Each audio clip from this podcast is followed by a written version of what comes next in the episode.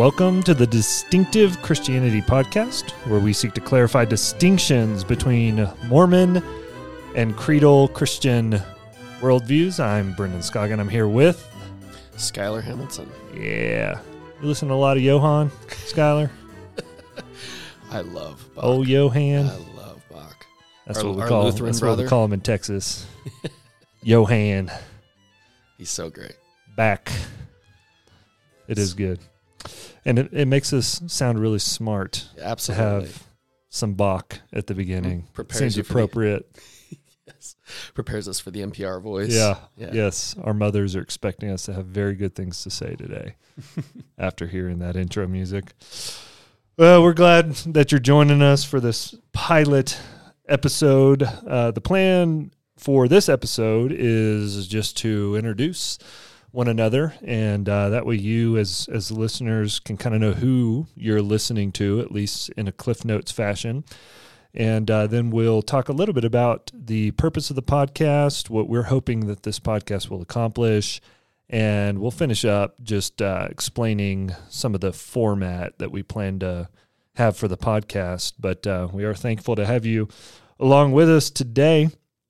And I'm going to start just by um, kicking us off with introducing myself a bit.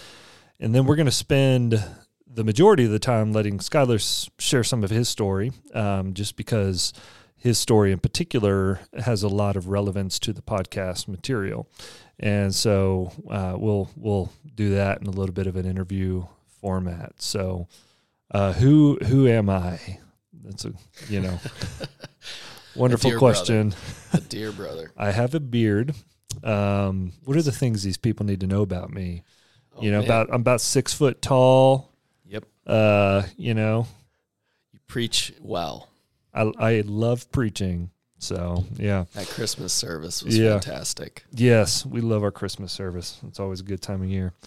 Um, yeah. So just just a little bit about me, a little bit uh, uh, on the briefer side, I would hope. But uh, yeah, I, I grew up in Amarillo, Texas, and uh, not a lot of people know where Amarillo, Texas is unless you've driven through on I 40 and you went through the city that is in the middle of nowhere that you question why anybody would have stopped there. That's the city that I grew up in, Amarillo, Texas, there in the Panhandle. And I grew up in uh, Independent Baptist uh, Church until I was about 10 or 11 years old. Uh, that means a lot of traditionalism within the church. Uh, uh, KJV was sort of the uh, standard translation that was used. Uh, a lot of legalism. Uh, I can even remember the pastor of the church one time scolding me on a Wednesday evening for walking into God's house with my baseball cap on. And, uh, and so, yeah, and uh, it was also one of these churches. I don't know if people out here will have any context for this, but the Left Behind series came out when I was a kid, which of course is a fictional series about the end times, and that was a basically read as scripture in the church I was, and it was you, you you had to have those books on your shelves. Um, so I grew up in that sort of legalistic environment and was a pretty spiritually sensitive kid. Just wanted to do right and good as much as I could. And when I became a teenager, the world started to get more of a grip on me. Uh, I really wanted to just be the cool, popular kid, so to speak. And so I started living very much a hypocritical double life and uh, would be the good church kid on Sundays and then would, you know, be pretty carnal uh, the rest of the week when I was around my friends at school and everything else. And uh, during that time as well, the church that we were in had some substantial problems going on. And so my parents left with several families to start a new church. And that church uh, took took a bit of a turn. It, it was no longer going to be the really traditional style of church. It was going to be more of uh, you know let's let's be uh, I don't want to say relevant. I mean, it certainly was still a gospel preaching church, but took more of a turn towards we're going to be very inviting towards everyone. Uh, you know, I was finally allowed to wear shorts to church on Sundays and that sort of a thing. and there was a lot of positives in in that church for sure, uh, things that I'm thankful for. Uh, but during my during my time there, I, I, still continued to just be hypocritical, and was living a double life. And uh, it was the summer before my sophomore year that I was actually at a church camp, and the uh, pastor of the or the speaker at the camp was preaching, and the text he was using was Galatians 2:20 for I've been crucified with Christ. It is no longer I who live but Christ who lives in me. In the life I now live in the body I live by faith in the son of God who loved me and gave himself for me and the sermon was really hammering on this idea of following Jesus means death to self no longer the promotion of the self but you actually become united to Christ and Christ becomes your all. And I, and I, just remember sitting there and God was opening my eyes and was making it abundantly clear to me that both in my religiosity on Sundays and around my family and in my life with my friends, I was just living for myself. And uh, that's not what it meant to be uh, in Christ. And God changed my heart and started me on a trajectory of uh, understanding him and who he is. I suddenly had an appetite for the Bible that I'd never had before, started devouring it. And uh, the Lord put people in my life to disciple me and teach me the truth. I worked at a Christian bookstore that sold lots of heresy. Um, this is my senior year in, in high school, and yet God put this uh, really faithful brother in the book department with me. He was in his uh, mid to upper 30s at the time. And he started just challenging me, hey, read read this, read this, you know, and, and we'd have these long, deep conversations about theology and God and and uh, yeah, the Lord just started to shape me and put within me a heart to want to be as fully devoted to teaching God's word to people and to loving the church. And uh, that shaped into a desire to be in pastoral ministry, which led me to, uh, after graduating from high school in Amarillo, moved to Louisville, Kentucky, where I went to the undergrad institution of the Southern Baptist Theological Seminary. We do like to say the Southern Baptist Theological Seminary. Uh, the uh, president there is Albert Mohler, who's a pretty well known public figure in the Christian world. Really, he's a faithful um, cultural analyst and uh, also theologian. But um, yeah, so I went to the undergrad institution there, got my bachelor's um, in uh, biblical and theological studies and then went on to their master's program and did a, an advanced MDiv at the Southern Baptist Theological Seminary. So I was in Louisville for eight years. Met my wife along the way. We have five beautiful children now, ages eight and under. So we stay busy with that. And uh, yeah, I love talking about the subject matter of this podcast. And that was part of the heart behind wanting to get this thing going one of my favorite activities, if you want to call it that, is engaging in these sorts of discussions, especially with friends who are part of the Church of Jesus Christ of Latter day Saints, and uh, just having these deeper discussions. Um, so, yeah, those are the cliff notes on my life that are relevant. I guess you could say, yeah, sure. Fire why, away. Why Utah? Yeah. What, so, what led you from Amarillo, Texas, Louisville, Kentucky, to yeah out here to Utah.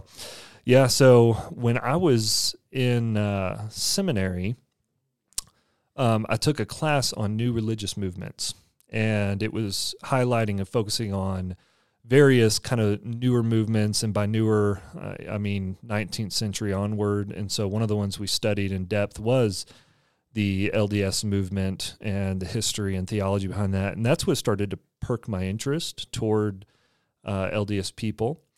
And uh, of course, coming at it from my perspective, which I would expect any LDS person to understand, um, I would hope that they would understand anyways. Uh, the the Church of Jesus Christ of Latter Day Saints uh, is an organization that does not have the truth of God in it, and so, um, and of course, I would expect any hardcore LDS person to say, you're wrong. Yeah, it's actually you who don't have the truth exactly. of God. And then I would expect us to be able to have a good conversation about that. Right.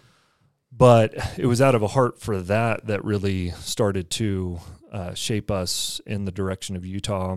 While I was at a church in Texas, in between my seminary years and here, uh, we started to connect with First Baptist Church of Provo, which I should probably mention is where I'm now one of the pastors and do the majority of the preaching, uh, teaching here at the church. Um, but we started a partnership with them, just seeing how we could support them in whatever way, because there's such a small evangelical Christian population out here.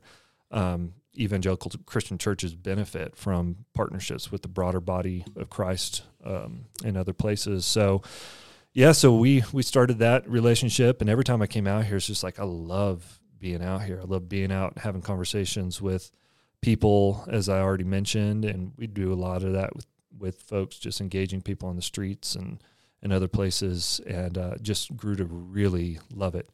Uh, now that's the spiritual answer. The maybe humanly speaking, I would have to say it's the mountains and yeah. snow and all things outdoors. Um, love, I love outdoor stuff. And my wife and I have always wanted to live somewhere where there's just beautiful mountains because we've always, you know, if, if, we had to choose between the mountains and the beach, it's the mountains every day of the week. So uh, we're we're just overjoyed that we get to live in what we think is one of the most beautiful places in the world. So, yeah. For for those here in Utah that may not have, uh, and to a large degree, this includes me if you go back far enough, but you know, they might interact with, with say, I think it's First Baptist Church of Salt Lake. Oh yeah. Um, yeah. So how would you articulate the distinctions? You know, they have a rainbow flag hanging on their church. Yeah, you're you're opening a can there. Uh, it, I, I, I, just just for people who don't know. Yeah, yeah. That that's one of the things about uh, Protestantism that um, is important to identify is what are the main streams or uh, core or essential truths that must be held to in order to identify as orthodox. Uh, and what I mean by that is just a biblical Christian. And uh, and so there's a set of beliefs that, of course, we would argue and will argue over the course of this podcast have been passed down from generation to generation, uh, even if only through a remnant at certain points in church history, uh, but primarily through the uh, preservation of the Word of God, the Bible. Um, there, there are teachings that we have that we ought to build our lives and our faith upon. And uh, there's many of those teachings that we would say that churches that even identify using the same names as us have abandoned. And and uh, if you abandon those core teachings, then you know we would say you are not one of us. And uh, and so it, it, doesn't matter what you call yourself. You know, if you want to continue calling yourself the First Baptist Church of Salt Lake City, you may have some Baptist distinctives about you. Uh, many of those churches are really they, they wouldn't even hold the Baptist distinctives anymore. They might as well change their name to something else because their name doesn't accurately identify their beliefs anymore. But uh, in any case, we we definitely here at uh, First Baptist Church of Provo are theologically conservative. We hold to biblical inerrancy. Uh, we hold to the infallibility of the Word of God, even as it has been transmitted to us, that the words that we have are trustworthy. Um, though, of course, we would not claim that the copies of Scripture that we have now are perfect. We would say that the original autographs were perfect, but that the way that it's been passed down through time, God has preserved the elements of truth in the word um, in a in a truly extraordinary manner when you compare the Bible to any other historical book tit for tat. So um, so we hold to the word of God as God's words and we preach accordingly. We we are a biblically centered church. Everything here has to do with what the Bible teaches, what God has to say to us, how do we rightly understand it, and how do we live our lives by it. Um, so yeah, th- those are probably the, the cliff notes. But, Absolutely. Well, um, I just know that that can be an issue. Yeah. Uh, for example, uh, Pastor Jason Wallace of the Orthodox Presbyterian Church here in Utah, uh, Christ Presbyterian Church, of which I'm a member. Of course, Are you are you saying that a, a Baptist and a Presbyterian have started a podcast friends. together? yes, Is that what you're saying? absolutely. Are you saying we affirm Yeah. most of the same beliefs? Ex- yeah, Okay. Wow. Yeah, absolutely. And, and and this is what's interesting is that if you compared the Presbyterian Church United States of America, PCUSA, which has I think a couple, maybe even more than that, locations here in Utah, as a denomination, they would be more similar to the First Baptist Salt Lake. They would have probably more in common with each other uh, than either of them would have with us, and that's true of us, right? Um, so even though believers tend to have more distinctives the deeper you go. hmm Um, there's just something about conservative Orthodox theology that I think is more uniting than the impression would be on the outside. Yeah, absolutely. That's good. All right, that's enough about me. Time to talk about you. Which, by the way, just so that uh, listeners know, these are the introductions of the podcast. We'll get to we'll get to what the majority of the content is going to be like. But Yeah. the only reason we're doing this on the first episode is so you know who you're listening to. Whether you, whether or not you care about that, I don't know. or should care. Uh, you probably shouldn't care about that at all. But uh, yeah, um, I've got a few just questions to help maybe guide some of the responses for you, Skyler. But uh, uh, you might you might just share. I mean, I, I guess I'll, I'll share. You you grew up LDS, um, with a little bit of complicated, interesting background alongside of that. Uh, but why don't you share a little bit with us about what that was like for you, what what your family was like, what kind of the influence of the Church of Jesus Christ of Latter Day Saints had upon you and upon your family growing up, uh, where you fit into it. Were you were you a, a, nominal LDS family? Uh, were you kind of just decent? Did enough to get by, um, without being considered nominal, or or were you all in? Like, where were you on the spectrum? Because as we know, there is a spectrum uh, both within evangelical Christianity and within LDSism. So, how would you describe that? Yeah, there sure is. Um, Cliff Notes version. so yes, my my mother was believing LDS, and my father um, tried it for a while. Ended up leaving, and I would describe him as, depending on his mood, agnostic, atheist. Um, though in other moods he might say something positive about Jesus. So I I'm, I'm taking this quote out of context, but it's almost like there is no God, but Jesus was the son. kind of uh, thinking so. Uh, unbelieving father, believing LDS mother, and you know, no pioneer roots on either side, um, but at the same time, recent converts on both sides. Um, my grandfather was from England, and um, Did you mention you, you grew up here in Utah? I, don't- I don't know so- if you mentioned that. yeah, but- so I was born in Fort Smith, Arkansas. okay. Yep. So I do have some roots there to help hillbilly country. That explains the accent. Absolutely. I'm just kidding. right, right. Kidding. I, it, I mean, out in the middle of nowhere of Arkansas, and I'm glad during s- summers, my mom would let me go back to Arkansas, stay with the grandparents and stuff. Um, so I'm not totally disconnected from it, but very rural Arkansas. Um, and um, so very young, my mom moved in with her parents um, here in the Salt Lake Valley, actually just north of it, Bountiful Farmington area. And uh, my grandfather was an attorney for the Kirton McConkie, the LDS Church's law firm. And my grandmother had a story that was very popular uh, among the LDS community. It was included in Spencer Kimball's book, The Miracle of Forgiveness. Um, so, which is kind of fallen out of favor today, Yeah. um, but still there. And I think the more believing LDS people, especially the older generation, would know that book as a standard. I think it used to even be included in the missionary library. So I um So I grew up here in that environment, but never quite fully in the culture. So if I describe myself um, in terms of where I am on the spectrum, it of course changed over time. Um, I was always a very questioning kid. Um, so I was never, I never fit into just the kind of conformity that was, especially true when I was a kid. it's probably less so now. And you're But- you're still a questioning adult. Yeah, absolutely. So, yeah, even as that's yeah, just how you're wired. Christians- Yeah, Hey, Christians can ask questions. Believe yeah, it or not. that's yeah. right. Yeah. Yeah.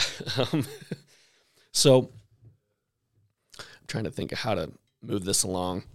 So I would say culturally, I never was, you know, I had long hair in high school. That made me stand out. Uh, even as, as a kid in elementary school with my parents being divorced, that was very unusual. You got time. your first tattoo when you were eight, and uh, oh man. so yeah, I mean, it was it, just an incredibly insular culture. read here. the sarcasm on that. Absolutely, yes. please. Skyler did not get a tattoo. When he was, at least not that I know of. I mean, maybe No, we need to have confession Not time. when I was with- eight. No, no, but I may have watched my dad get a tattoo when I was eight. yeah, yeah, But um, so yeah, it was a definitely def. I had two kind of lives in that sense. You know, when I go visit my dad on the weekends, it was very much um, totally different from here. So I, I, I definitely experienced more. You know, my dad drinking coffee, smoking, whatever. Um, that's not typical of Yeah. LDS people here. Oh, yeah. where even what Starbucks went out of business. Yep. Uh, near a Walmart in Payson years ago. Yeah. It's obviously not true now, but um, you know, uh, to going with my dad, drinking, all that. So You, you, you weren't drinking with your dad. no, no, to be clear, no, not at all. Uh, just being around it. Yeah, oh, yeah. You know, and, and being Yeah. around people of different faiths and Yeah. or no So so you all. sort of had this really faithful LDS like committed side of the family and your mom's side. Uh, your dad's side even had some, Some. converts, Some. but for the most part, your dad's side was more. Your dad was more atheistic, more yeah, anti-religion, and uh, Mm. So that, yeah, that's a pretty interesting dynamic to grow up in. very. Yeah, I would say he was a new atheist before it was cool. Yeah, um, you know, Bill Maher guy from the early '90s kind of thing. Um, but then he would have these moods, right, um, where it wasn't as harsh. Mm-hmm. So it's still something I'm processing, I guess, now that I'm talking about it. Yeah, but I do think it it uh, it does cause you to grow up in an environment that that fosters, well, maybe requires that you actually think about this stuff. You know Yes. what I mean? Because you're being torn in two directions quite regularly, trying to figure out, you know, why why don't my parents agree on this? Um, what wh- what is true? Like my dad says this, my mom says this. So yeah, I mean, Yep. you can see how that from a very very early age is going to produce a lot of thought in you Absolutely. over what's true. Yes, and I can look back and kind of see God's hand and even some of my interactions there.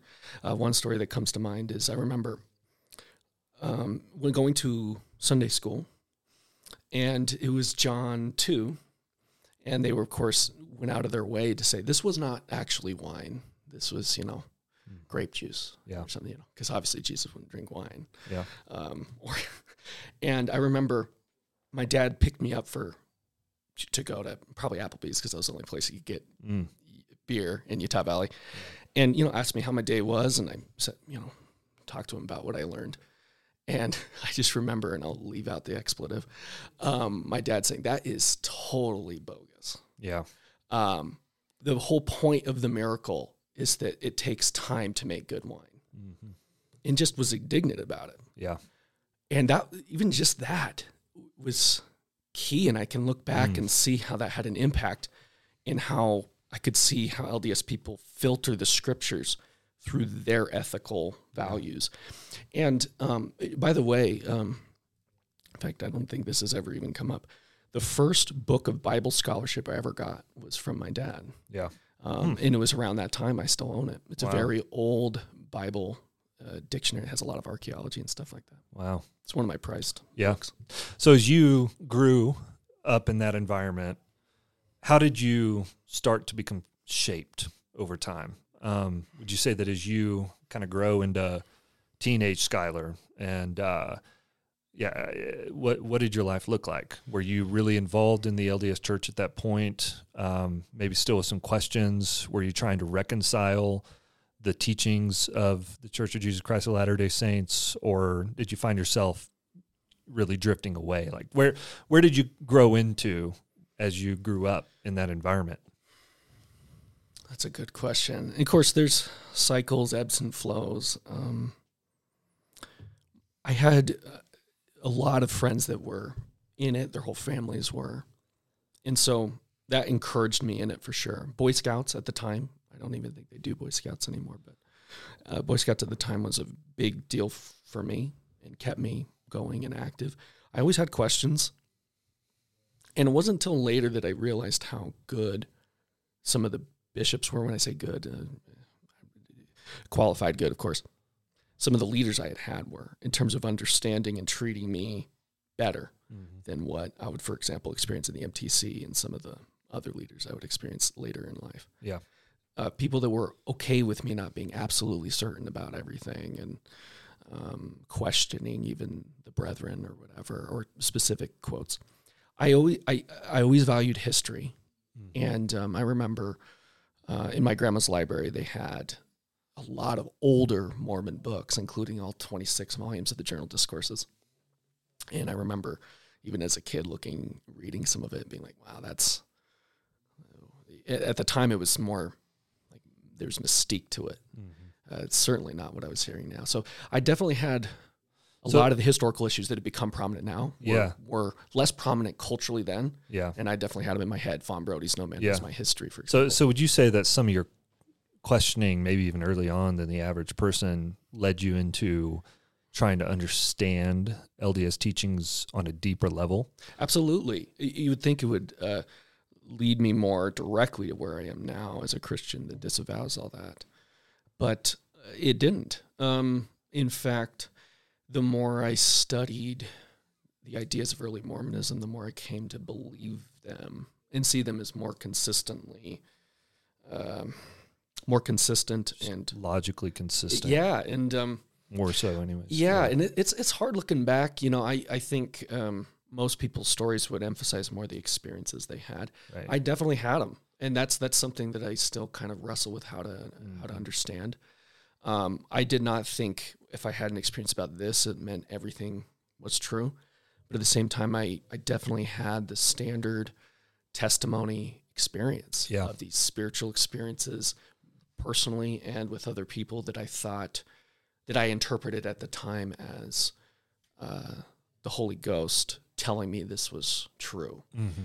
And, you know, so a lot of the standard arguments would originally work, and then maybe I'd nuance it, nuance it, you know, like how could anyone write the Book of Mormon or whatever, you know. But then I would realize, oh, this and this and this and this, this, hmm. and um, but yeah, instead it it led me into early Mormon beliefs, everything but polygamy, I should say up front. Yeah, um, as more true that if anything had been revealed, it was there in that early period. Yeah, and I saw more and more the gap between yeah. the early and the. Yeah, how does how does your experience with that rub against what we see in modern LDSism, at least on a popular level. Um, because I could imagine that a lot of our LDS friends listening, uh, they might hear the direction of your journey and just think, oh, you know, like yeah. just be frustrated by it. Um, mm-hmm. Because that's not, that's just not the norm uh, in terms of what we see today. We don't see a lot of people diving into the roots of Mormonism and trying to reconcile the beliefs. Um, with what they they see as true, if that makes sense. Yeah, so, absolutely.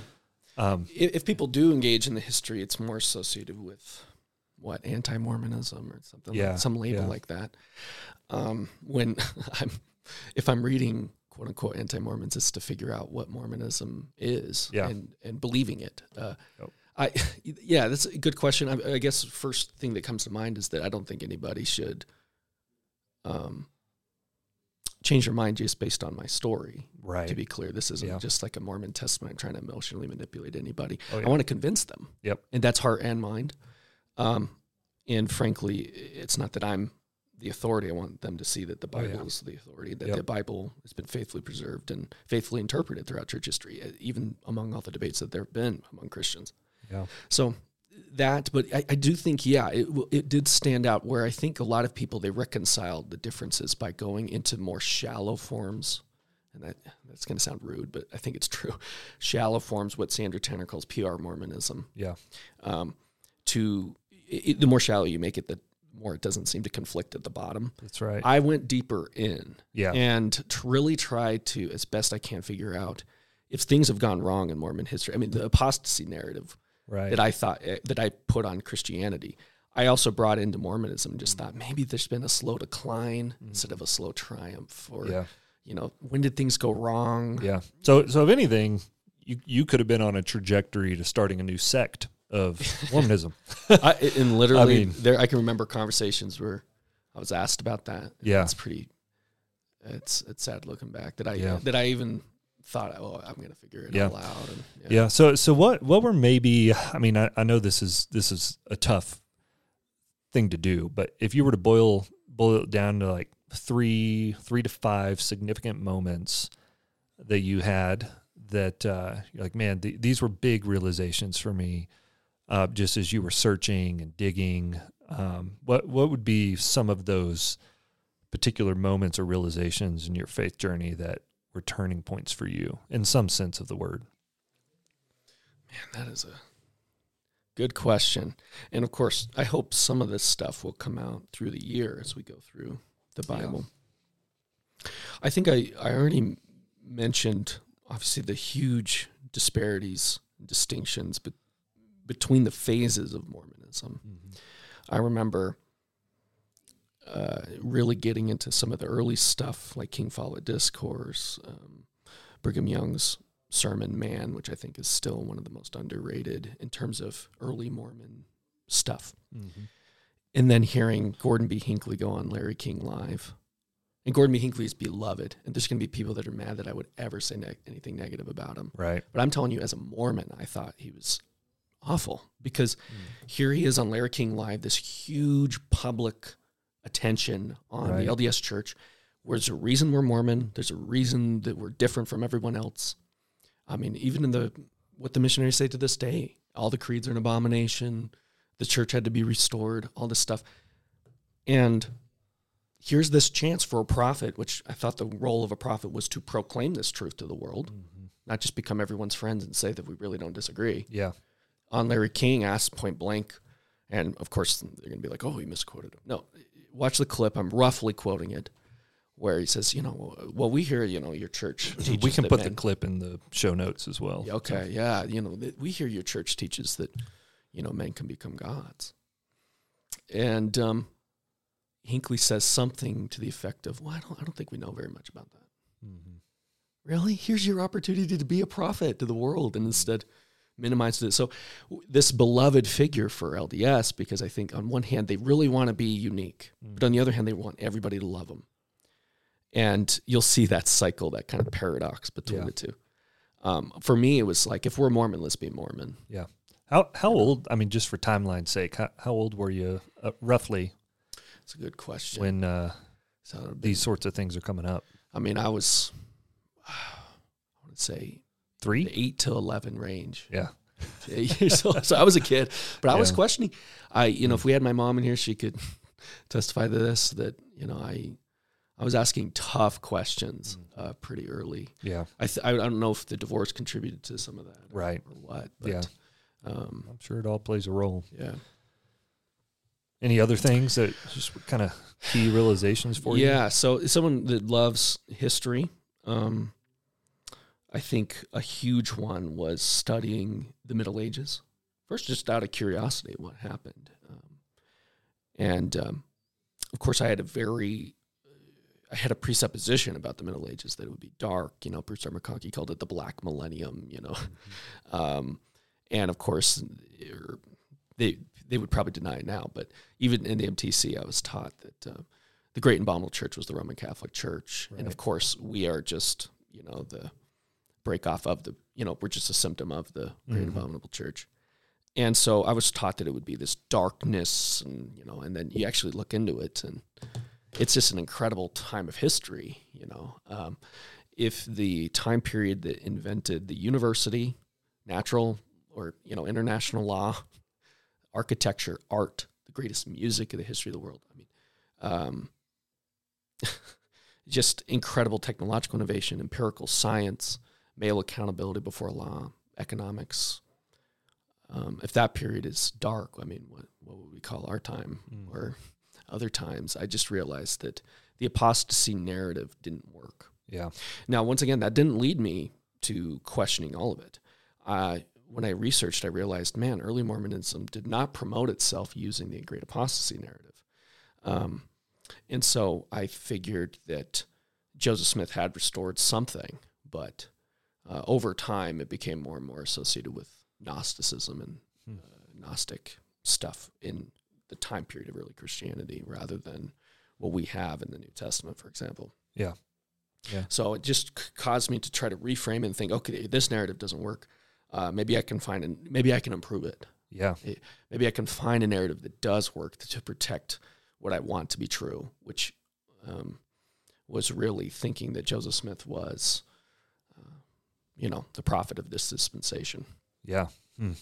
Was there was there anything along the way that started making progress uh, toward trusting some of the core doctrines of biblical Christianity?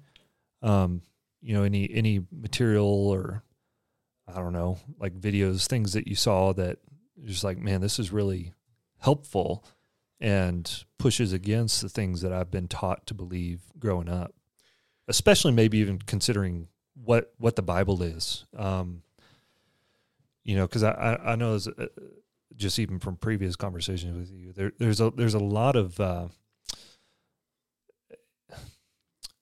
I mean, we know uh, that a person who grows up in the LDS Church is told constantly that the Bible, which is going to be the source material this this year, ironically enough, but it's that it's been corrupted significantly.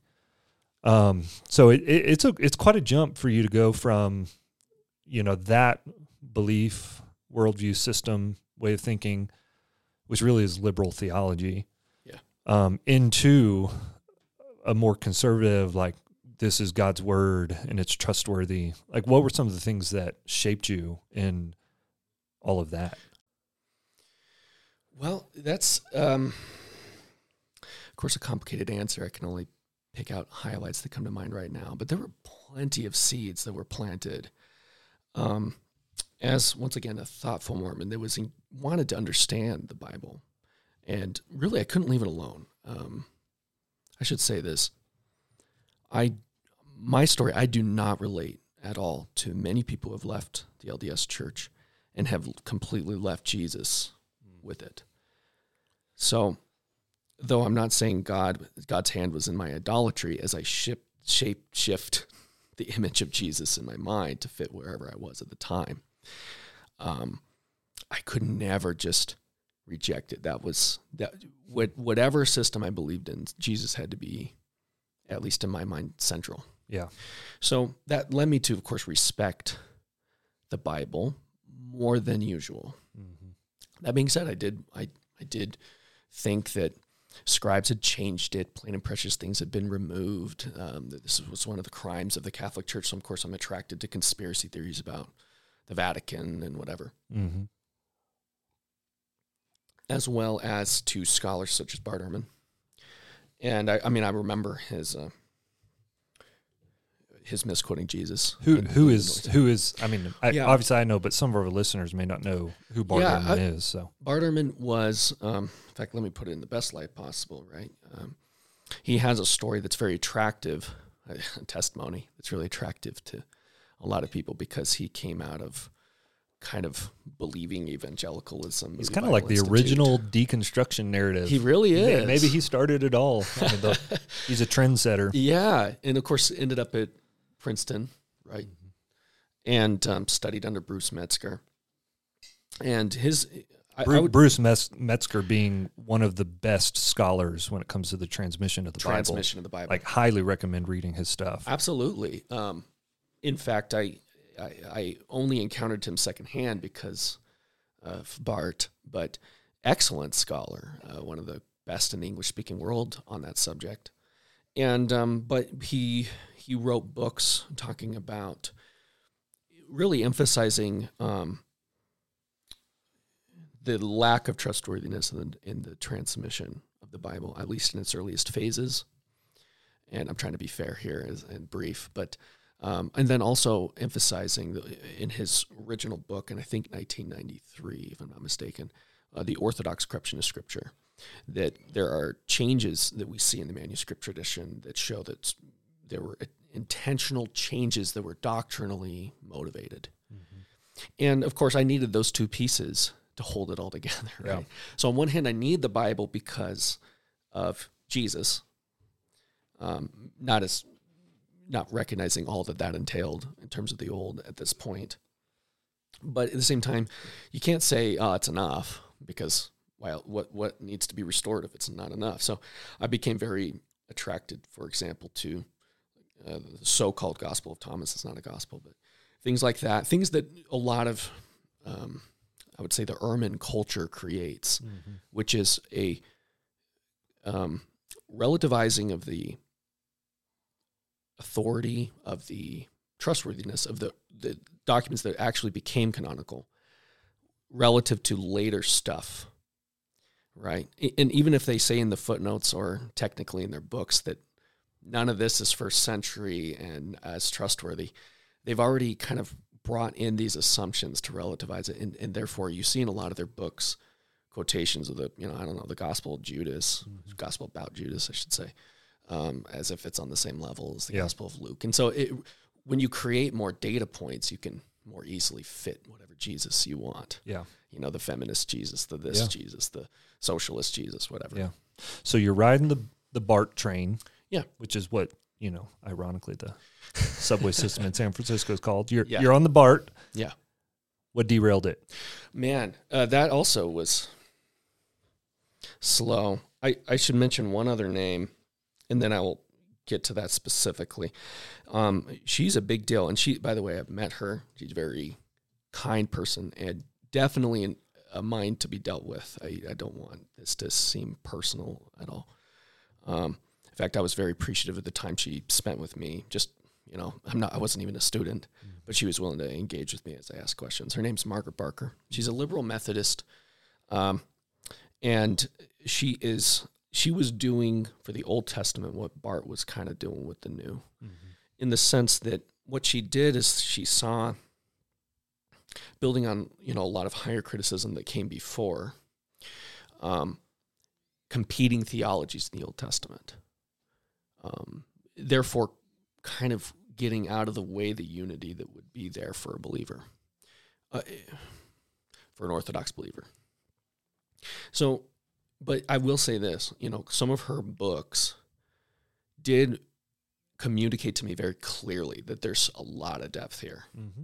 And so, though, you know, I don't agree with her like I used to, God, I think, also used that to say, to, to help me see the depth that there is available in the Bible, that it's not just the superficial reading of proof texting and finding, well, this story's over here and this story's over here. And, you know, the, the kind of pop Ehrmanism. Yep. Uh, and um, so, but I definitely thought, well, the Old Testament doesn't all agree with itself. So there's a later monotheistic trend, but maybe Jesus was restoring the polytheism of the Old Testament, and you know, Christianity went that Deuteronomistic, sorry, Deut- Deuteronomistic trend into monotheism that led to the Trinity. But we're believing what they originally believed, and we believe what they originally believed. So it, it allowed the kind of restoration apostasy narrative centered on Joseph Smith's King Follett discourse to survive mm-hmm. all of this. Yeah. Um, and, and just always with the caveat that I thought maybe Joseph Smith revealed more than maybe someone like Isaiah did. Yeah. But it, at the same time, I didn't totally dismiss the old, like you will encounter yeah. among a lot of LDS. Now, I will say this uh, one thing with Ehrman directly that I had not encountered. Um, and by the way, it, it was not even on the first time I watched, but it was James White's. He's a Reformed Baptist, I believe, out of Arizona. Yeah, Baptistic. Um, yes, yeah, he's a friends with my current pastor as well. So he came and spoke here pretty recently, but yeah. pretty pretty well known apologist. Yeah, and, and, he does interact with LDS well, yeah, theology and, a lot. And I think he's one of the more helpful voices out there on this. Um, in fact, by the way, I have you'll you'll get a kick out of this. I literally have Bart Ehrman's misquoting Jesus here. Oh, yeah. I had James White sign it, so I Yeah. a- an autograph copy. but when he debated Bart Ehrman, I was thinking I'm going to just watch Ehrman whop this guy intellectually. Oh, yeah. Like I thought there were no arguments to be had. Yeah. Right. Well, White, is interesting because you know on the surface he doesn't seem to have the, the same sort of credentials that Yeah. uh, Ehrman does in, in terms of the the uh, educational background and things of that nature. And uh, Ehrman's study has been deeply in the area of textual criticism, uh, whereas White he's he's more broad in his apologetic efforts. Um, now, Ehrman has dipped into lots of other things, but I mean, since- academically, his background Yes. is in studying That's a specialty. textual criticism. Um, so you would expect in a debate like that, Ehrman to wipe the floor with James White. Yeah. And if you watch it, I think Ehrman was expecting that. Yeah. And um, you know, the first time I watched it, I realized, man, some of these arguments are pretty, pretty, pretty good. Yeah. Um, so I had to think about it, and then I rewatched it, and I rewatched it, and then I started reading more, both books I had and ordering books I hadn't. And I just realized, wow, like the cost. I, I realized how presuppositional the, the nature of the case was, that so much of the debate was not so much the evidence as what they were bringing to it. And, Right. and that's what I was doing. I Yeah. needed Ehrman to support my Mormonism, even Yep. though uh, that's not what he's trying to do. Oh, yeah. Right. Yeah. I realized in that debate there was a moment that really spoke to the heart there where Ehrman becomes very evangelical for his agnosticism. Yeah. So I realized there's two evangelicals on the stage, not Mhm. just one. Yeah. And I then, I, I think one of the things that, and I really value ancient history, one of the things that really spoke to me was White always tying it relative to other fields. Mhm. That, you know, if we cannot trust this textual transmission, how do we know anything from antiquity? Yep. You know, uh, that's not on stone or, you know, I know there's exceptions in terms of the medium, Yeah. but I mean, even Ehrman himself was like, yeah, it's the best attested Yeah. the New Testament is the best tested book of antiquity. So I, I just came to realize um, maybe I was wrong. Yeah. Per- perhaps the arguments Ehrman's making aren't as strong as Yeah. you think once Yes. you start to interact with somebody who can hold their own on Yeah. the other side. And you can see how personal it got in the Q and A. Yeah. Uh, I uh, We'll we'll put a we'll put a link to that debate in the show notes as well. It's Yeah, a, it's I- a good one. it is, and and so that if we have the actual words, then the debates, of course, shift. And I and I could be all day here talking about this and this and this and this, but um, that was a huge one. Yeah. that was a huge one for me. Yeah. That's good. So yeah, you've already touched on some of this, but at this point, you're still investigating everything. As much as I can. Um, you're still going through. I mean, I think you'd even describe it as a traumatic experience of, of trying to dissect what you believe. Um, I, I don't. I don't love the term deconstructionism because it's so popular in some negative ways right now. But I mean, Yeah. that's what you're doing. You're you're taking your beliefs apart and you're putting them together, trying to figure out what you believe. How in the world do you become an evangelical Christian? That is a good question. Of course, part of that question is the intellectual part, but ideas have consequences, right? Yeah. The great book. Uh, RC. yeah, and yeah, there's a, a in fact there's a second book that has that title as well, but they're both good books. Yeah. But I, I'm obviously my private life, um, and I, I didn't say this. It was, you know, around 22, 21, 22 years old. I, I went inactive for a long time. Very dark phase of my life. Um, centered on some things that you know maybe some other time we can get into, but I then became as active as I'd ever been about age 21, 22, somewhere in there, with a bishop. I didn't even live in his ward, but I was uh, dating a girl that was.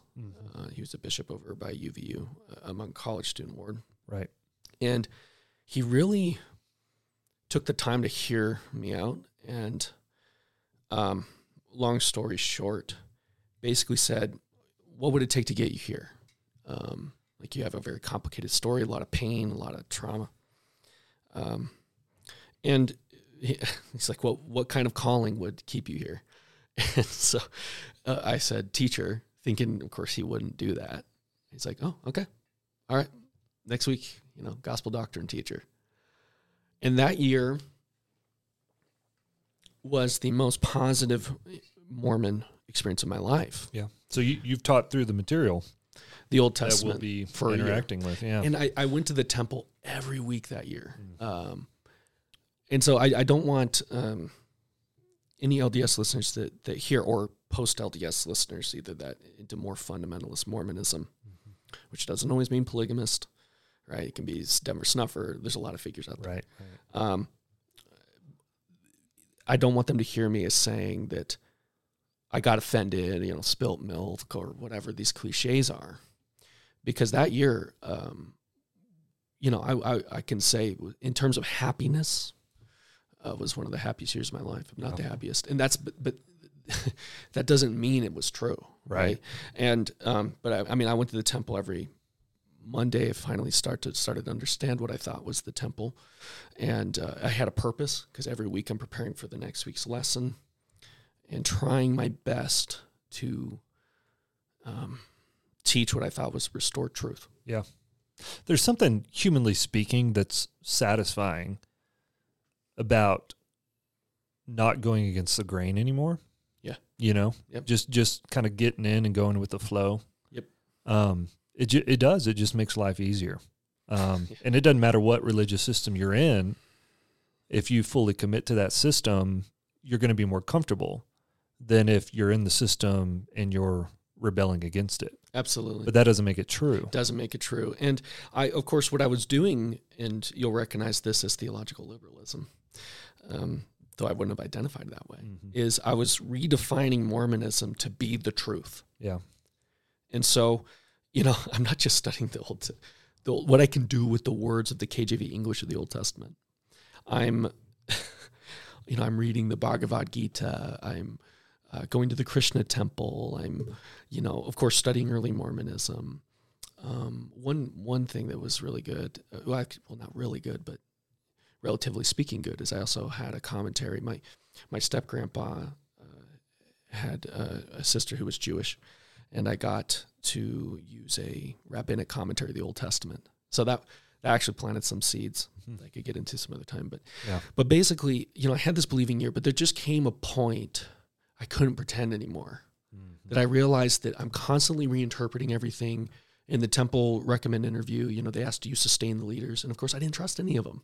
I thought they had betrayed uh, Smith at that time, and I just realized I'm living a lie. Yeah. Here I am living as moral, quote unquote, as I've ever lived, and yet I'm living a lie. Mm. And uh, so I can recall the last time I went to an LDS church, other than going to friends' homecomings Right. and all Right. that. Yep. But I, you know, um, there were enough seeds planted. Age 22, 23. Yeah, that was point. ten years Yeah. ago. Yeah, and, and then sorry, now I remember where I was going. Yeah. Uh, leaving LDSism was really hard. Yeah. But if you think that's hard, try leaving Mormonism. Mhm. Uh, So many people that leave keep the presuppositions. Can you clarify that distinction? Yes, um, and of course I'm speaking roughly. Um, I would say LDS is the current LDS church. That's how I'm using it. Uh, is that it's people who are loyal to the current leadership of the church in Salt Lake City. The culture, the current teachings. Sure, and there's a range there, Yeah. but people who are more or less loyal to what they hear every six months in General Conference Mhm. and are connected currently. Yeah. Um, and there's a right and left to that. Yep. I get that. Yep. Not trying to oversimplify.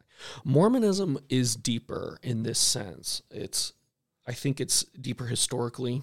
It's it reads the King Follett discourse and doesn't just play word games. They they see what Joseph Smith taught, part of what Brigham taught. Of course, Brigham's a minefield, no matter what kind of Mormon you're talking to. Mhm. Everybody needs them, but nobody wants them. Yeah. is how I put it Yeah. with Brigham Young. Um, but uh, you know, they, they more committed to the core teachings of what made Mormonism different, Yep. even in the 19th century. And that was that was even more painful Yeah. uh, because that was ex- existential. Yeah. I mean, uh, And those were the deeply held beliefs Yes. that you were trying to hold on to Absolutely. and reconcile. absolutely. Um, so for you, it was easier. And some of this perhaps even has to do with your family background. but it was easier for you to let go of the cultural elements, the the modern church, so to speak, than it was the more deeply held beliefs of older older teachers and Yes. prophets and that you totally that wrap your identity around it. Yeah. It, I, I mean, so if you don't aren't active in the LDS church, and I experienced this especially on my mom's side, um, a couple times specifically come to mind, where they act almost like, well, you don't want to live it right now. But there's always this assumption that you'll come back or Right. whatever. But tell them you don't believe it yeah, and you don't you reject that Joseph Smith was a prophet, it, Hmm. they would much rather have someone drinking, getting tattoos or whatever, yeah, yeah. superficially, Mhm. uh, that adhere that still sincerely believes because of some experience they had as a teenager, as a Yeah. kid, or whatever, than someone who just openly says, "No, I reject it. I don't believe it." yeah, And so, you know, getting your name removed from the rolls in Salt Lake are one thing, but leaving that worldview was like a death yeah, and I, I really mean it. It and for people that associate the spirit with only comfort, comfortable feelings, joy, happiness, which is prominent in this culture, where they Yeah. really assume comfort is truth somehow. It's very hedonistic epistemology, actually. You know, feels good is good stuff in the church and outside the church. yeah, Um, challenging that at the deepest level by the lordship of Christ is a death yeah, absolutely is a death. And it's it's yeah, it's hard to express. Um, but I I I mean it it border it, it it felt like I'm not saying clinically, but a nervous breakdown. I mean, I just realized I couldn't hold the pieces together anymore. I had to at least I had to be loyal to Smith and basically just think that even Jesus got it wrong in Mark 12, for example, when he says there's only one God. yeah, Or hold on to this kind of worldview, no matter the decorations I put on it, that if I'm obedient, gain enough knowledge, and of course, Mormons will emphasize the knowledge component more, uh, LDS will emphasize the moral, morality, the ethical part. Right, right, but both are there no matter which phase. But the, you know you obey your way into godhood and become gods. Like that's the whole point. It's still there in the temple. It's still there just with more pr spin to make it sound like it's just therapy. But it, uh, um I, I realized either It's a, that that stuff's a lot clearer in the earlier teachings it is. It is. than it is now. Absolutely. But, it, you know, it's still there, but definitely just watered down more. But, you know, I just realized like they can't both be true. Like I can't reconcile there being only one God and there being infinite number of gods that I potentially can become. Yeah. I can't reconcile God always being God because he's ontologically distinct from everything else. And, you know, me becoming that Mhm. or him becoming that. Yeah. Yeah. You, you just can't do it. So I have jotted down here that you were baptized in the Christian Reformed Church Yes. on May 16th of 2021. I was. Um, that's, you know, a year and a half ago. Yeah, not So- long ago. Yeah. So get us, get us there. Okay. Um, I'll try to make this story short. Um, I'm, I'm realizing more and more that if we know anything about Jesus, once again, very critical mind. Not skepticism is not bad. It's it's more cynicism, right? Where it's like you just don't trust anything there unless Yeah. you can somehow historically. We, we should be clear too that um, from from that period of having the year of your life where you're all in Yeah. with Mormonism and LDSism, Yeah.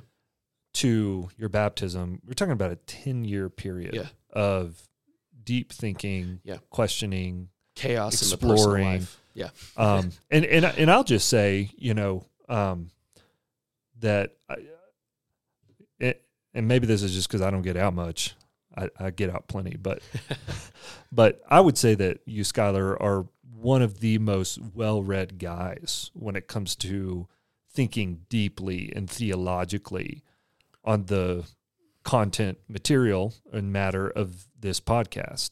And a lot of that is because of that wrestling, I would think, that you did over a 10 year period. Um, but I just want listeners to have the context that this wasn't like an overnight thing No. for you where you're like, okay, I, I, just immediately realized that everything I was taught uh, growing up is not true and that this is the truth. Um, it was it was a journey, uh, quite a journey. So so anyways, get us No, get us to uh, the point, you know, what no, what were you. some of the significant moments when you finally decided it's time to be baptized into an evangelical Christian church? Yeah. Um, man, what to focus on? I think one key experience was um, just recognizing more and more how dependent on the New Testament we are for accurate information about Jesus. That if this isn't trustworthy, this other stuff isn't either. Like, why? Um, and, and th- this was an actual conversation I had with somebody where I'm like, even Bart Ehrman, when he writes a book on the historical Jesus, he uses the Gospel of Mark. Yeah. He may totally discount John in a way we wouldn't. Right. Um, but even he will use Mark to say this is who Jesus was in history, Yep. as wrong as he may be.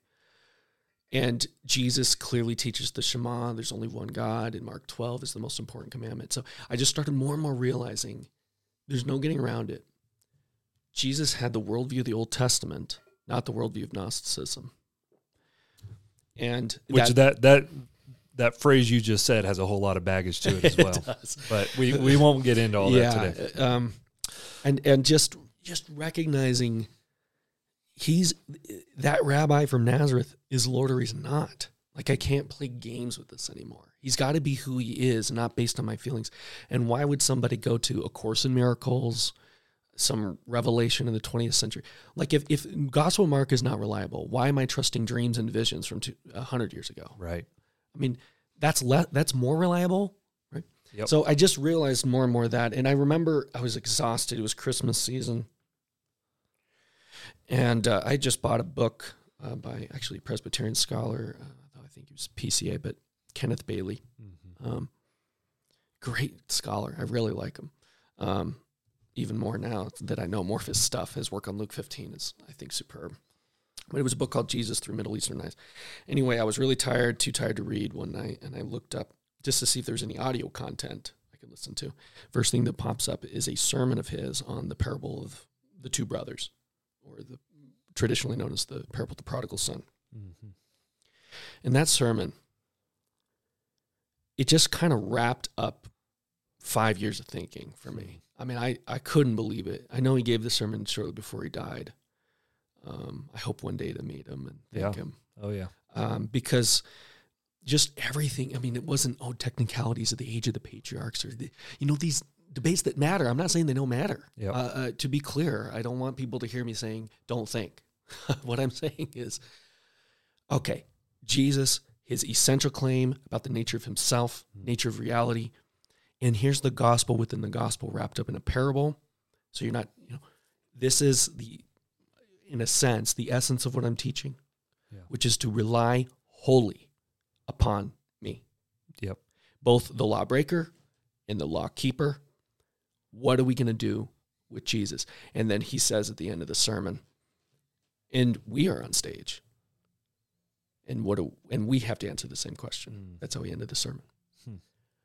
And have you ever had a nightmare where you're not sure if what's real and you're like afraid to move? Mhm. I had that, of course, totally awake. Right. And it was the first time that I feel like at the deepest part of who I am, Hmm. I recognized I'm not Christian, Yeah. and I've never been. Doesn't matter how many times I've emotionally bore my testimony. Doesn't matter how many good things I've said about Jesus. Yep. I have never been a Christian. Yep. But I think I want to be. Mm. I think I want to be a Christian. Yeah. That moment of being confronted Yeah. with the the call Yeah. to either be completely dependent upon, immersed in, Yeah. consumed with Jesus or not. Yes, absolutely. Yeah. On the deepest part of us, and in terms of the epistemology, the most presuppositional level, the self-attesting Christ of Scripture, Mhm. that there is no higher authority, right, than than than He. Yeah. So, I, I- I mean, even then, right? It took time because my life had to change. I mean, I was living in a chaotic way, um, and even on the outside, where it didn't look it, the people that knew me best knew it, and on the inside, I always felt it. But I just thought, well, you know, once again, just put in the work, just work your way out. I'm going to fix the problem. I'm going to Yeah. progress. I'm going to become God. And um, so, you know, but uh, eventually, uh, there, of course, there's several steps in between. I figured that was a good one to point out. Um, I reached out. Well, actually, uh, excuse me, uh, it was my brother who Yeah. did uh, when the COVID stuff was happening. He was looking around for churches, and um, That's a that's a whole nother Angle. element to the story that you know, and maybe maybe we'll have Colin on someday to to talk a little bit. But you you and your brother are really working through all this stuff at the same time together. no one could ask for a better brother Yeah, biologically. Than, yeah. than So I that's the background there with your Absolutely, you, your Yeah. brother and you both yeah, had pretty similar uh, testimony when it comes to leaving LDSism and Mormonism Yeah. and coming into biblical Christianity. Uh, so, so your brother is reaching out to churches. Yeah, absolutely. And and really quickly on that, I should say on our back on the, May sixteenth, twenty twenty one, it was not just me, but my mother, praise God, and my brother, yeah, praise Mm. God, that we all got baptized uh, the same day. Yeah. And um, uh, yeah, I haven't mentioned him a ton. Just I figure it's his story to tell. Mm-hmm. Is uh, same with my mom. We all have different. We're very different. We're similar in other ways. Yeah. Um, and uh, I'm not sure if that video is posted of his. You did a panel discussion. Yeah, the video is so poor quality you can't hear Okay. the audio, unfortunately. But it. unfortunate Yeah. because it was. I thought it's a good job. But yeah, maybe we can have him on sometime. But yeah, I mean, I, just to show you. I mean, I have a lot of. I have so many regrets still. Um, I feel like. I mean, I remember telling my brother about Michael God and telling him I believed it. I know it's called Adam God out there, but for those that believe it, they call it Michael God. Um, and I don't know, just it's a great mercy, right, to to see from a distance that's not just so wrapped up in my psychological, Mhm. emotional experience, uh, intellectual experience uh, as well. Um, the spirit truly work on somebody Yeah. and transform them. yeah, It, it's um, yeah. I, I love my brother. I would love him, of course, if that hadn't happened as well. Right. But I I just praise God and to Yeah. see him, you know, catechizing his children is yeah. seriously one of the joys of my life, Mm. even today. That's so good. And uh, yeah, so we he reached out to Pastor Brian Tebben, um, who was doing a Luke series at the time, Mhm. and um, you know, and he was a very important figure in um, taking us. I mean, I still had questions about the distinctives of Reformed theology, new perspective that's out there. That, by the way, uh, people that listen to Blake Ostler does not support Mormonism. Yeah. the new perspective. Uh, believe me, I'm I'm pretty sure E.P. Sanders and Jimmy Dunn aren't promoting Mormonism as being Paul's view. But anyway, um, I you know, but I still had questions about you know you know the distinctives, and he he helped me quite a bit um, through that period. Yeah. And I will say that baptismal day, you know, um, I'm often asked, you know. When you were born again, uh, I don't really ever know how to answer that, but I think about as objective as I can get is that baptismal day.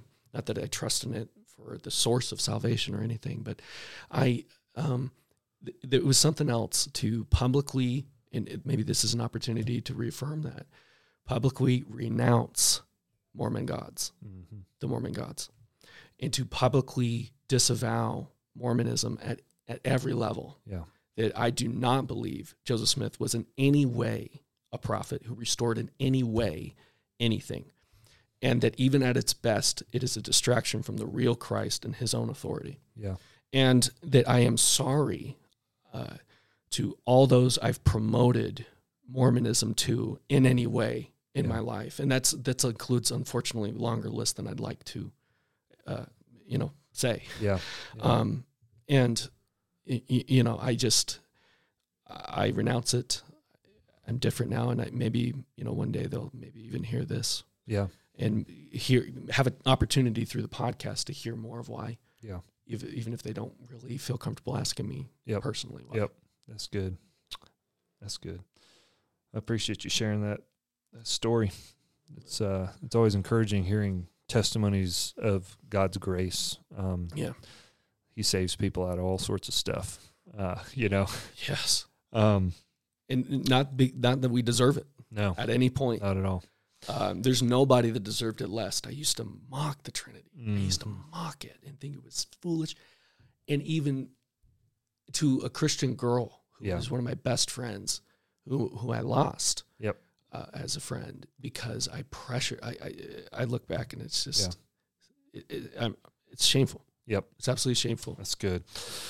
Well, let, let's let's go ahead and transition here, and the, and this next part will be short because we we do need to wrap this episode up. But Absolutely. um, I just want to talk a little bit about the purpose of the podcast, and uh, now, now that you kind of know who you're listening to, I want to cover what you're going to be listening to.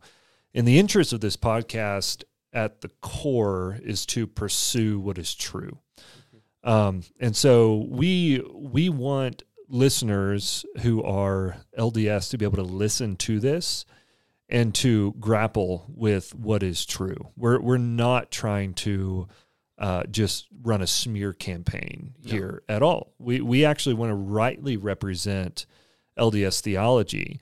And I know that it's hard to say that because there's so many there, there there's a wide spectrum when it comes to LDS belief these days. There's uh, I mean, we've really even traced out, and I mean, this a lot of this even comes from you, Skyler. But the there's a more liberal theology that's coming out of guys who study at places like Harvard, and I mean, it's just pure theological liberalism there. And those people are still in the LDS Church teaching the same curriculum on Sundays as another faction of people, which would be more of the BYU uh, professorship and some of the things that are coming out of there through through uh, organizations like the Interpreter. Um, so there's there's the moderates, if you want to call them that. Um, they're going to have some liberal theology bent. And by the way, when I say liberal theology, p- please understand I'm not using that in political terms. I'm using that in th- theological terms. You can you can be conservative in your theology hypothetically and hold to liberal uh, you know politics and vice versa. You can be liberal in your. Theology and hold to conservative politics. So I'm not talking about political categories there. I'm talking about how you view the scriptures, how you view truth, things of that nature. And then there there is maybe what you would call the old line, like the the old school thinkers, those who are trying to hold on to some of the fundamentals of Mormonism, as you as you would say. And so we want to deal with that as well. Yes. And we, we want to try to be able to present these different positions in a way that the person who holds those positions would, would be able to say, yeah, I agree with that. So as we're working through these things, we're not trying to uh, offend. We don't want to be offensive. We, we just want to be clear.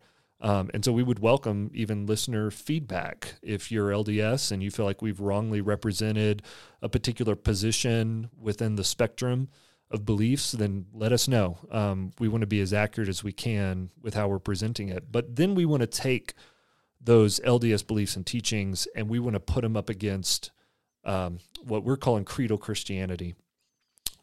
Substitute that for biblical Christianity Yes. substitute that, you know, maybe in a even in a broader sense for evangelical Christianity. But what we mean by creedal Christianity uh, is just these beliefs that have been held to historically by the church, these core doctrines um, that we would say constitute the the uh, the good deposit that Timothy was told to guard by Paul. Um, we want to we want to claim that the the deposit has been guarded by the church through the centuries, um, even if in uh, in a, in a smaller way through different points in church history, but certainly in a larger way by the movement of God at other points. So, um, so the purpose of the podcast then is to clarify distinctions between Mormonism and creedal Christianity. That's what we're aiming to do. You want to add anything to the purpose before we touch on the format of the podcast? I think you said it extremely well. Okay. That's what we're aiming to do. Now, what's the format of the podcast then going to be? Primarily, what we're going to be doing is walking through the weekly curriculum that the LDS Church uses uh, in every single meeting house, basically in the world. Um, every ward has a Sunday school curriculum that they study together. Uh, it's actually a, it's a weekly curriculum, um, not necessarily studied in the church every week, but it is to be studied by the individuals in the church on a weekly basis. And that curriculum is called the Come Follow Me curriculum. And there are different varieties of the curriculum. We've got the Sunday School Manual, which is for teachers. So we'll be working through that. Uh, that's the stuff that those who are facilitating the classes in the wards will teach from. And then there's the manual for individuals and families. The expectation is that every LDS member will be studying through this curriculum on their own in their homes. Um, that's a big emphasis that they make. You need to be really diving into this on your own deeply. Now, that curriculum follows basically a four year rotation. Each year they cover a different, uh, I, I, guess we call it it's part of this one of their scriptures. Call, yeah, their standard yeah, works. Yeah, that's right. Um, and so this year they're studying the New Testament. So we want to use the New Testament to clarify distinctions. Um, now we also want to be clear on where similarities exist. You know, we're, we're again not just here to smear everything and and be always contra what's presented in the manual. We want to be people of the truth, so we want to be able to identify what is true in the manual, even as we clarify where we would make distinctions as creedal Christians. Um, so the format will be to, we hope, Lord willing, post a weekly podcast. Uh, we we are a little bit behind in the year, so we're going to play some catch up here in uh, January. So be on the lookout for for some of of that. But then once we get caught up, our goal is to put out a weekly podcast that just walks through the curriculum. That'll be our weekly driver. Uh, we both dream about potentially doing other, you know, bonus episodes here and there that per- perhaps will bring on other scholars and thinkers, things of that nature. Um, but the idea is going to be to put uh, various forms within the spectrum of Mormonism and LDSism up against uh, maybe even some various forms of creedal Christianity, because we're, we're we would claim that there is a core teaching within creedal Christianity, but there can be some variety within some of the peripheral views. Yep. And we're comfortable with that. That's why a Baptist and a Presbyterian are in the same room together, yep. um, talking about this stuff. So that's going to be the format. And uh, I don't, I don't know. Do you, you have anything you want to add on that as well, Skyler? Just, I mean, what, what are you hoping to, to do in this podcast? What are you excited about? Well, just to, I guess, reiterate what you've said. I want to respectfully and in an intellectually engaging way represent both sides and the range on both sides given particular issues. I'm sure there will be issues that will come up in the New Testament that will be read differently, but I want to show how the, even the debates among Christians, how that differs from the debates that Mormons have had, say, between Brigham Young, Orson Pratt, Joseph mm-hmm. Fielding Smith, and Russell M. Nelson. Um, so we want to honor the distinctives, the diversity, and the unity. Yeah. And if we're making the claim of distinction to show that all throughout there's a distinction, not just pigeonhole one opinion of Brigham Young against one opinion of John Calvin. That is not the goal here. Right. Um, even if we're we're going to bring both up. Yep. Um, so I hope that makes sense and alerts people to the sincerity of our goal, and I hope we more or less achieve it. Yeah. Uh, throughout good. the year. Yeah. Well, I said we put a bow on this one. And uh, yeah, we look forward to you joining us for week one of the study, hopefully in the next few days. So be on the lookout, lookout for that. Thanks for listening.